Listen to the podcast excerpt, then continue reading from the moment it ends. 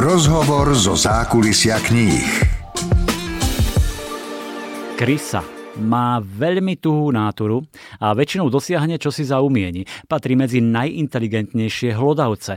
Koná podľa princípu všetko alebo nič, ide za kariérou, je pracovitá, ambiciozna, má ostré lakte, okruh obdivovateľov, je tiež žiarlivá, agresívna, výbušná, zákerná. Hm. Pripomína vám to tak trošku aj politiku? Aj preto Jozef Banáš nazval svoj najnovší román Karneval kríz a je to príbeh muža, ktorý sa rozhodol vstúpiť do politiky, ale rýchlo zistuje, že politika je stroj, ktorý neraz slušného človeka zmení na krysu. Možno teda povedať, že je to tak trochu aj generačná výpoveď Jozefa Banáša? No, dá sa povedať.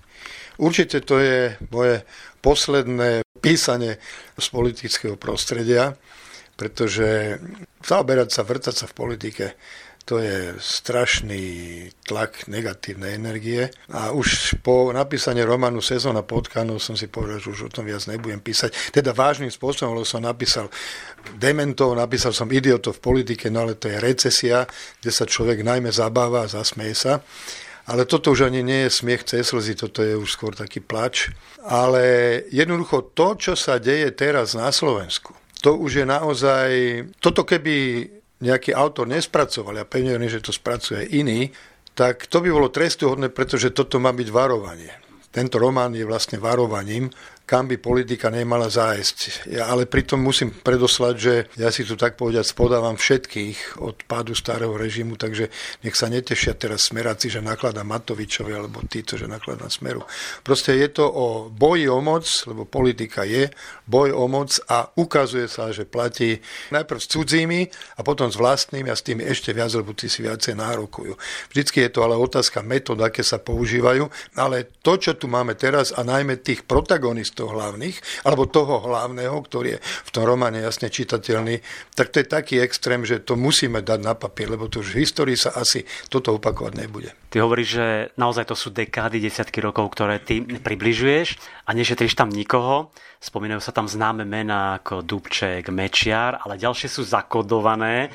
No každému je jasné, že Ivan Kráľovič je Igor Matovič, Frko je Fico a tak ďalej. Tam si sa obával nejakých e, žalôb, alebo prečo? Nie, neobávam sa žalôb, ja sa v môjom veku už neobávam ničoho, ale mal som troška taký pocit, že keby som dal tie mená naozaj napriamo, tak by to skôr pôsobilo tak publicisticky ako literárne, že to už, to je taká, taká beletricistická publicistika. No.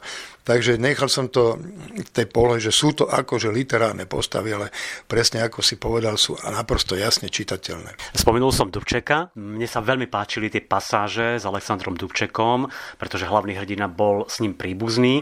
Zakladajú sa na skutočnosti, na e, reálnych situáciách? Tá prvá časť, kde teda popisujem vzťah hlavného hrdinu k Dubčekovi, sú naprosto reálne veci, ktoré sa stali, ktoré mi ten človek prerozprával, dokonca mi dal podklady k tomu. Tam je úžasný ten pohreb toho generála, keď púšťal z okna tie, tie skladby, nechcem teraz rozprávať detaily, o čom to je, ale naozaj aj tie výsluchy na tom EŠTB, to sú úplne až také absurdity. Alebo samozrejme aj to sledovanie, kedy sledoval vlastne Gregor s Dubčekom z okna tie auta alebo e, ľudí, ktorí ho sledovali deň a noc. No tak tam, sú, aj, tam je to aj popísané ešte, jak Dubček tým príslušníkom EŠTB varil čaj, lebo im bola zima, bolo im ich ľúto. No tak ale toto sú známe skutočnosti, ktoré samozrejme aj samozrejme teda aj Alexander Dubček o tom hovoria, spomína to. Takže tá prvá časť románu je úplne dôsledný príbeh jedného konkrétneho človeka, a tá časť po páde režimu do veľkej miery je to pokračovanie tohoto príbehu. Tam už potom ale spájam viaceré epizódy z politiky, ktoré som aj ja zažil. Myslím si, že sú dosť presvedčivé na to, aby, diva, aby čitateľovi bolo jasné, že to nie je vymyslené, ale že to je zažité. Ten hlavný hrdina Gregor Kramar tvrdí, že štát musia viesť tým najlepší z najlepších, ale to by museli byť aj voliči najlepší z najlepších. Znamená to, že sme ako voliči možno nedospeli, že sme sa nechali oklamať, že sme naivní? Vieš, toto je o hodnotách. Naša Adela sa vyjadrila, sme, keď sme to debatovali nejak v takom zmysle, že tiež aj ona, ja dostávam často otázky na BC, alebo otázku, pán Banáš, kedy bude to naše Slovensko také, ako by sme ho chceli mať. Adela krásne povedala, že ona hovorí, že a ja s tým vrelo súhlasím, že Slovensko bude vtedy také, ako ho chceme mať, keď každý z nás bude tým Slovenskom, akého by sme ho chceli mať. Čiže tu si treba uvedomiť a hovoriť to na základe vlastnej skúsenosti. V knihe to jasne napísané, že tí politici počúvajú ten hlas ľudu, ale keď vedia, že už toto medzi ľuďmi neprejde, tak to nespravia, tak pribrzdia. Nož ale keď ten volič má také hodnoty, že mu to je jedno, lebo ja hovorím, že keď je 100 ľudí na besede a 98 nadáva na politikov, tak im poviem, keby ste teraz 98 išli do politik, tak možno s jednými dvoma výnikami sa všetci prispôsobíte, lebo vám to bude mastiť brucha, že sa máte dobre a že máte nejaký honor a tak ďalej. Čiže je to o tom, my zmeníme Slovensko vtedy k dobrému, keď každý bude mať svoje hodnoty také, že tí politici ich budú rešpektovať. Veď tí politici sú spomedzi nás, tak neprídu z Marsu. Nadviažem na to, čo hovoríš a pekne si to tam vyjadril, že Najväčšiu časť života strácajú tí, ktorí robia zlé veci, veľkú časť tí, čo nerobia nič a celý život stratia tí, čo robia to, čo nemajú. To, čo robiť nemajú. No a potom, keď stiahneme na politiku, tak tu je to ešte umocnenejšie, pretože politika má byť služba preto v mojom románe Baťa bol taký úspešný, lebo slúžil ľuďom. Minister znamená slúžobník, to znamená, tí ľudia majú slúžiť. A teraz, keď si predstaví, že idú do politiky ľudia, ktorí nie sú schopní vládnuť sami sebe, ovládať svoje emócie, svoje pudy, svoje intelektuálne alebo pseudointelektuálne kapacity, ale pritom majú nadrzovku, ambíciu ovládať iných alebo vládnuť iným.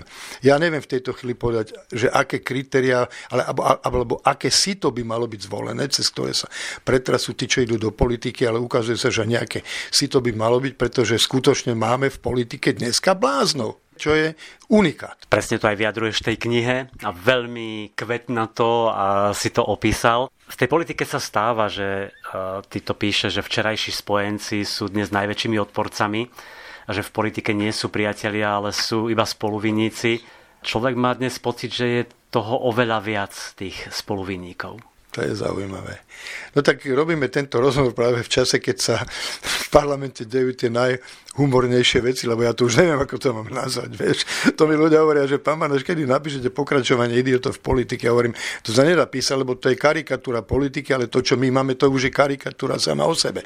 Hej, to, už nevieš, ako máš na to reagovať. Čiže, a tá kniha končí v čase, keď ešte sa tie veci, ktoré teraz kulminujú, ešte sa nediali. Samozrejme. Takže máme tých spoluvinníkov veľa a už sa, nám to, už sa pomaly v tom začíname strácať. Pridám ešte jeden citát a podľa mňa, povedzme, či správne si myslím, e, vystihuje Gregora Kramara, toho hlavného hrdinu. Človek nerezignuje vtedy, keď starne, ale starne vtedy, keď rezignuje. Áno, to je, myslím si, že presný citát, overený už aj môjim, môjim vekom a môžem povedať z vlastnej skúsenosti, že moji rovesníci, tí, ktorí rezignovali, tí, ktorí sa obzerajú stále len dozadu. Ja mám, dovolím si povedať, že väčšina mojich priateľov sú mladí ľudia a keď sedíš s mladým alebo mladším človekom, tak hovoríš o budúcnosti, čo ťa čaká. Máš vízie, máš sny, ktoré chceš naplniť, ale keď rezignuješ, že si povieš, čo už ja, ja už mám 70 a viac, tak stárneš okamžite a vlastne predčasne umieraš. Presne tak, skvele vyjadrené. Po tej sezóne potkanov je tu teda karneval krís a ty v tej knihe pripodobuješ tú krysu zvieraciu, ku kryse človečenskej. Mne sa to veľmi páčilo, ako si to tam opisoval, tak trošku to približ. No tak áno, lebo to som si naštudoval, ako sa správajú krysy. Inak krysa v podstate nie až také nepríjemné zviera, ako si človek vytvoril predstavu o nej. Ale ani človek nie je také nepríjemné zviera, ako sme si my o ňom vytvorili predstavy ale je to neuveriteľné podobné jednej našej politickej strane alebo hnutiu, keď to mám takto povedať, vedenému práve týmto kráľovičom, kde je taká hierarchia, taký strach a také obavy z toho vodcu, ktorý doslova si značkuje svojim močom, že ich očúrava, aby vedel, že to je jeho stádo. Hej? To je jak psi, ktorí čúchajú svoje stádo. Že je to tak neuveriteľné podobné tej absurdite, ktorú my žijeme, No tak som to, asi tak som to nazval a tá obalka je geniálne vystihnutá, že tie, tie krysy sa navonok snažia tváriť, že aké sú úžasné, aké sú medzi sebou fajnové a pritom tie chvosty majú pozvezované a bijú sa, žerú sa medzi sebou neuveriteľným spôsobom. No a to je obraz reálnej politiky našej. Krys sa to vystihuje a tá miera pretvárky, ktorá tu je, je ešte možno väčšia medzi našimi politikmi ako nám naozaj medzi reálnymi krysami.